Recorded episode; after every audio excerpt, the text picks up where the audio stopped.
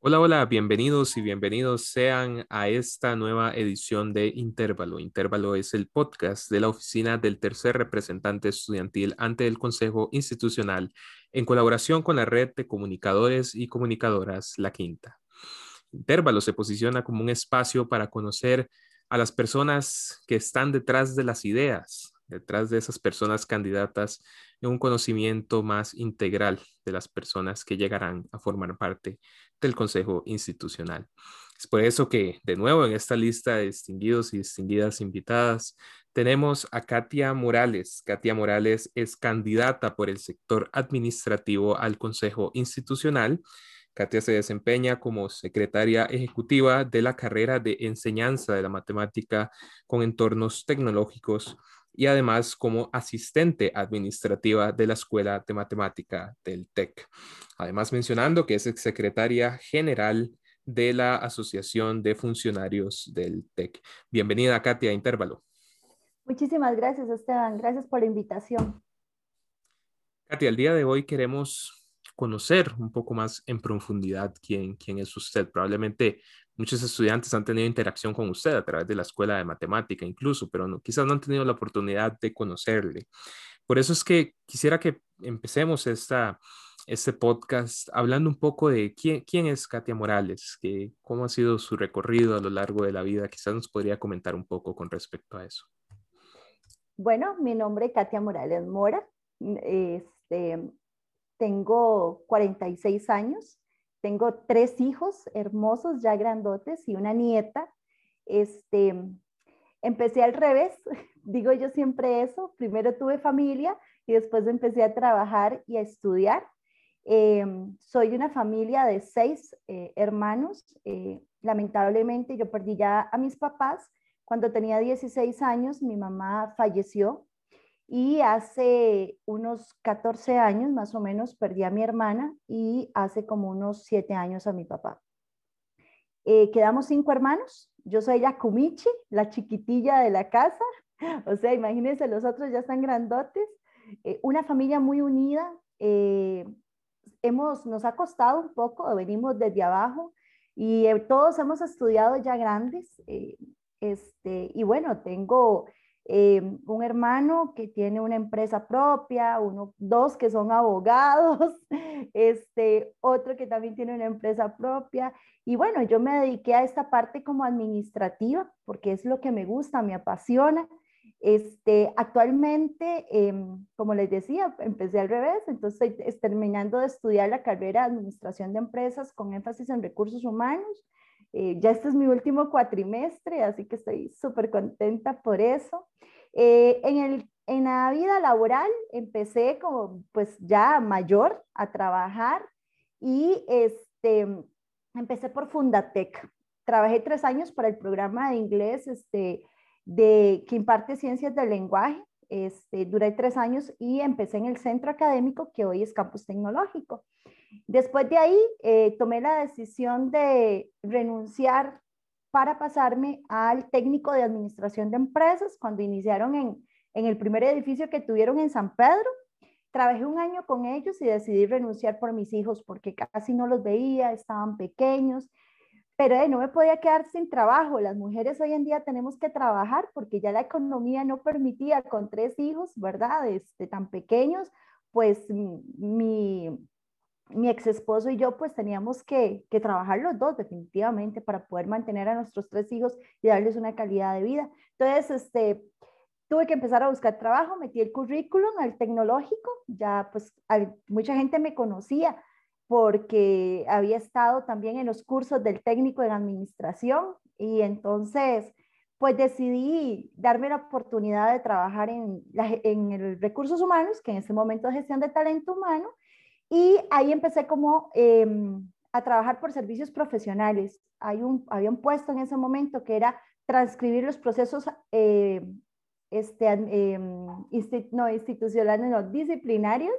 y este, duré un año así. Después de eso, eh, pude participar para pasarme a una plaza eh, del instituto y estuve trabajando bueno, eh, en la parte de archivo de, gestión de talento humano, después pasé a becas, trabajé un poco en planillas Y eh, pues siempre por mis hijos tomé una decisión de em, que si no podía continuar en gestión de talento humano porque era interina, pues ver si me podía ubicar en una plaza de medio tiempo, ver, ¿verdad? Uno como interino pues se tiene que ajustar también a las plazas y a lo que salga dentro de la institución, ¿verdad? Porque uno ocupa el trabajo. Entonces, em, el día, me acuerdo que entrando de vacaciones eh, de final de año, pues yo me fui a gestión de talento humano a ver qué me decía la directora y me dice, no, te vamos a poner en la recepción. Y yo decía, sí, a donde sea es trabajo, yo necesito trabajar. Y en eso llegó una compañera a decir que en matemática necesitaba una secretaria ejecutiva para la carrera y me mandaron a una entrevista. Me entrevisté con el director y la coordinadora de la carrera en ese momento y eso fue un lunes y el martes me estaban avisando que iba para matemática. ¿Cuál era el asunto con matemática? Que era medio tiempo, era un 50% y yo decía, bueno, hay menos salario, pero voy a estar un poco más con mis hijos. Y de verdad, entonces tomé esa decisión y ya tengo eh, nueve años de trabajar en la escuela de matemática con plaza completa, gracias a Dios. Eh, tengo una plaza de secretaria ejecutiva y otra de asistente administrativo y pues es un poquitito de mi vida, ¿verdad? Eh, de lo que ha pasado en estos 46 años.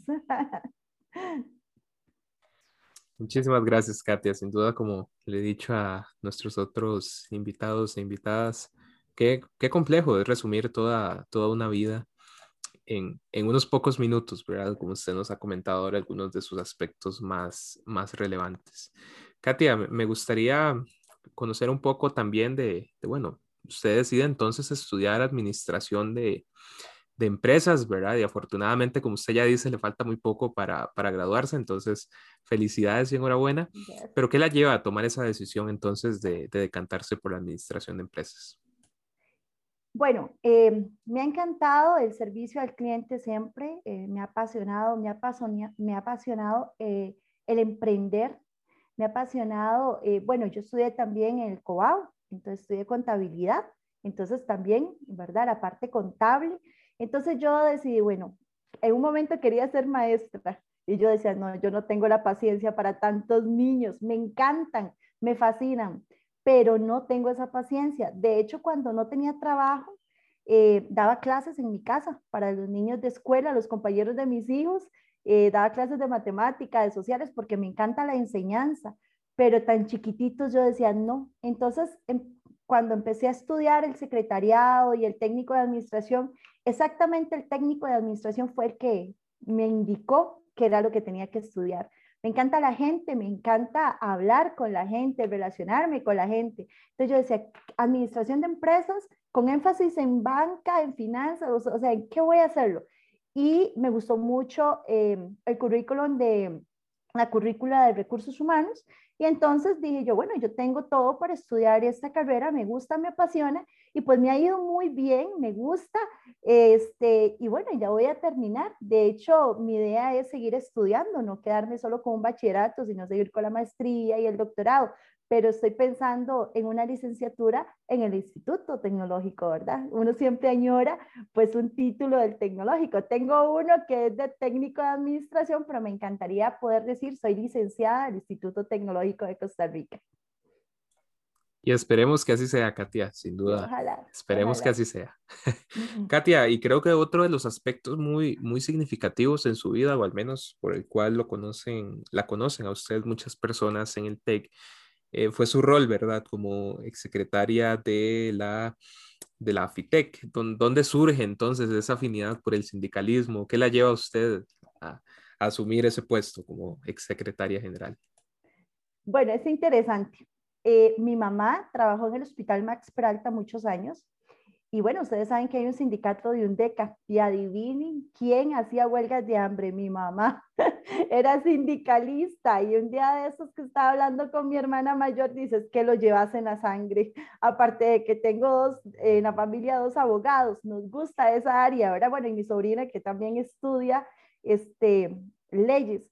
Este, y cuando me contó eso, digo yo, ay, qué interesante, yo llevo esto en la sangre. Y em, cuando estaba en la carrera de matemática empezando a trabajar, eh, yo no sé si ustedes saben de esta historia, en aquel momento el rector, eh, que era don Julio Calvo, pues hizo la denuncia de la convención colectiva y pues el proceso que hizo no era el correcto, ¿verdad? Había que hablar con la gente, homologar dentro de la institución eh, con el sindicato, ¿verdad? Y o sea, hizo la denuncia y nosotros no sabíamos nada.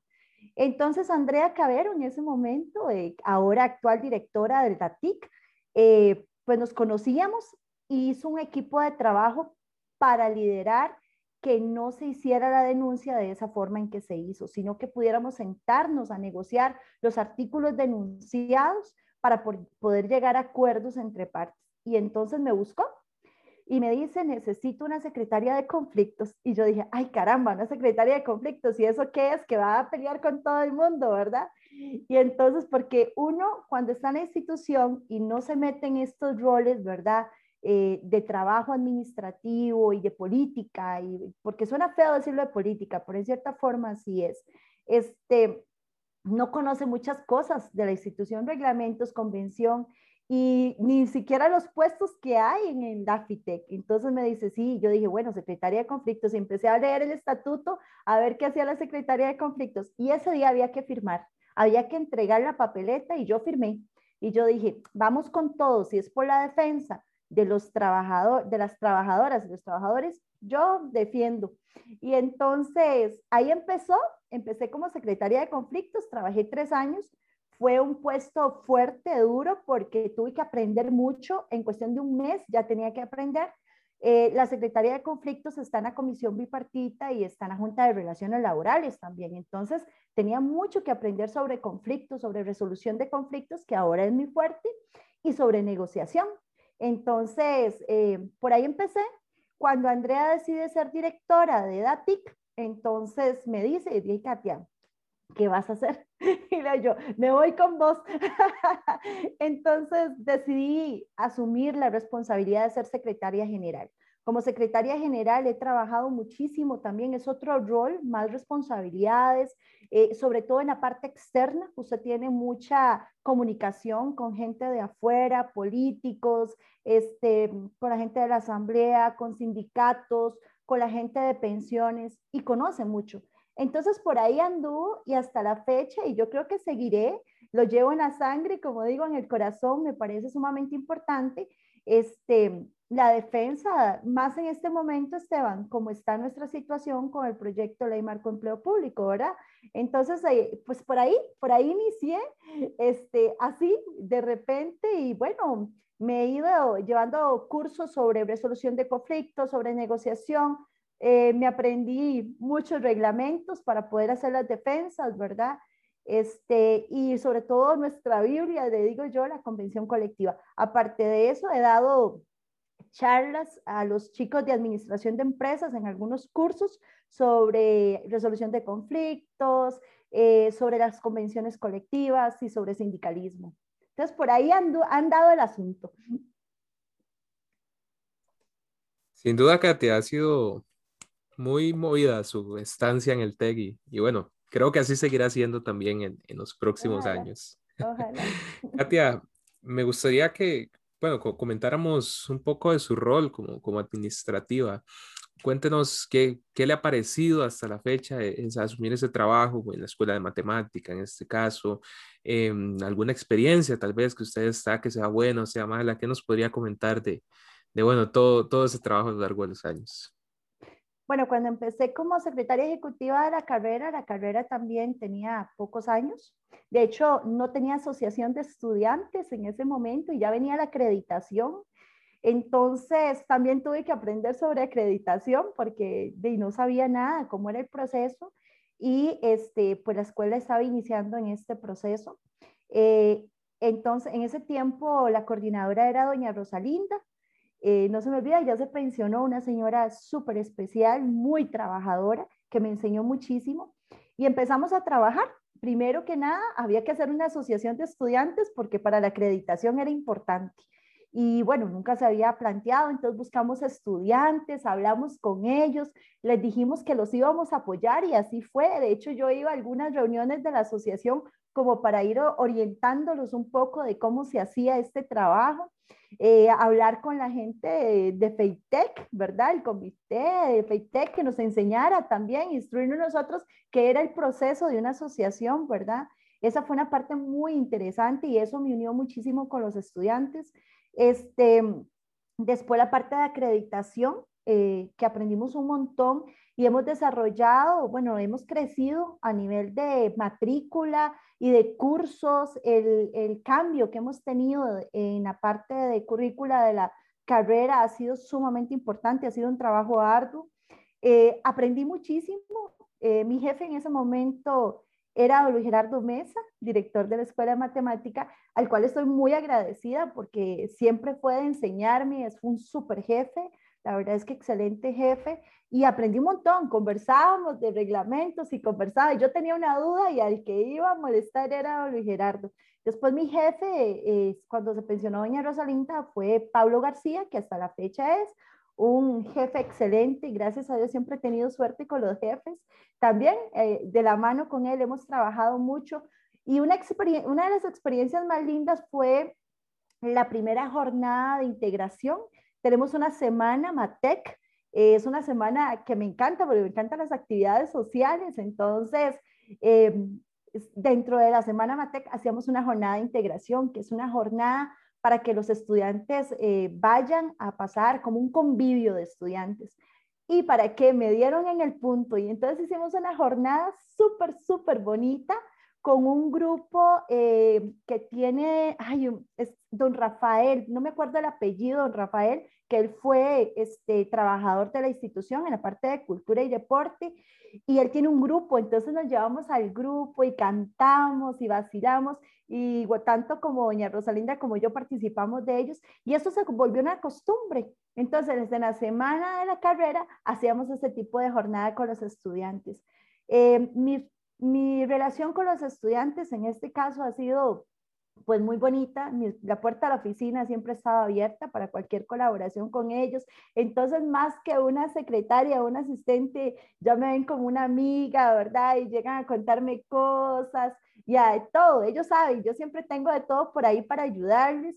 Eh, me encanta esta relación también porque tal vez este, yo tengo hijos, ¿verdad? Y entonces me gustaría que el trato que yo le doy a los estudiantes se los den a mis hijos, ¿verdad? Usted sabe que cuando uno siembra, recoge, y yo ya no recojo solo para mí, recojo para mis hijos, y realmente así ha sido, a mis hijos les ha ido muy bien también, entonces eso es una satisfacción.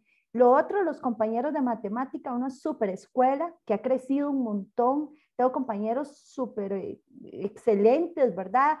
Algo que tiene la escuela de matemática y que tenemos como carrera es esa parte sensible, esa parte de preocuparnos de que cuando hay una persona este, en una situación especial, ahí estamos. Somos un equipo de trabajo bastante fuerte, a pesar de que somos una de las escuelas más grandes, ¿verdad? Es, más difícil, pero, pero esa ha sido como la experiencia, la experiencia administrativa. Y aparte de eso, he sido presidenta de la Asociación de Secretarias. Entonces también esa parte ha sido muy bonita para compartir con las compañeras eh, y he trabajado, bueno, actualmente soy la presidenta de la Asociación Deportiva, donde eh, trabajo uno para los estudiantes y para los asociados. Es una experiencia que estoy apenas empezando porque tengo como 22 días de asumir la presidencia de la Junta y como ves, me he ido como enrolando en esto también administrativo porque creo en la gente, creo en, el trabajo de equipo también y eso me ha gustado. O sea, ser administrativa de la institución me ha enseñado muchísimas cosas eh, a diferentes niveles, ¿verdad? Entonces sí, estoy muy satisfecha de mi trabajo como administrativa dentro de la institución. Katia, y qué dicha, qué dicha que todo este tiempo en la institución entonces ha sido sumamente satisfactorio.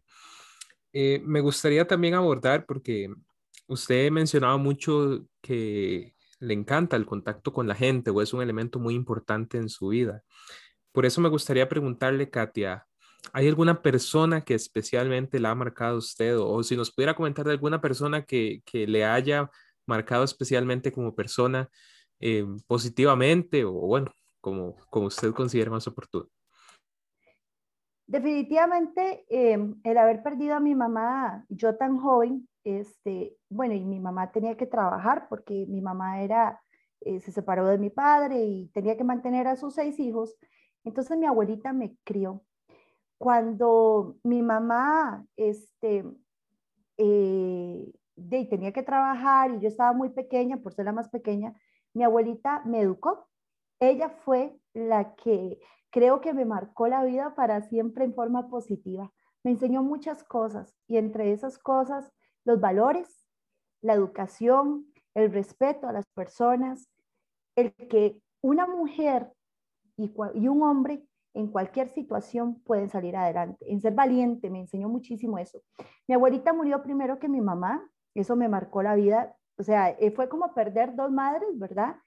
Pero me quedó todo eso en mi corazón este, nunca lo voy a olvidar.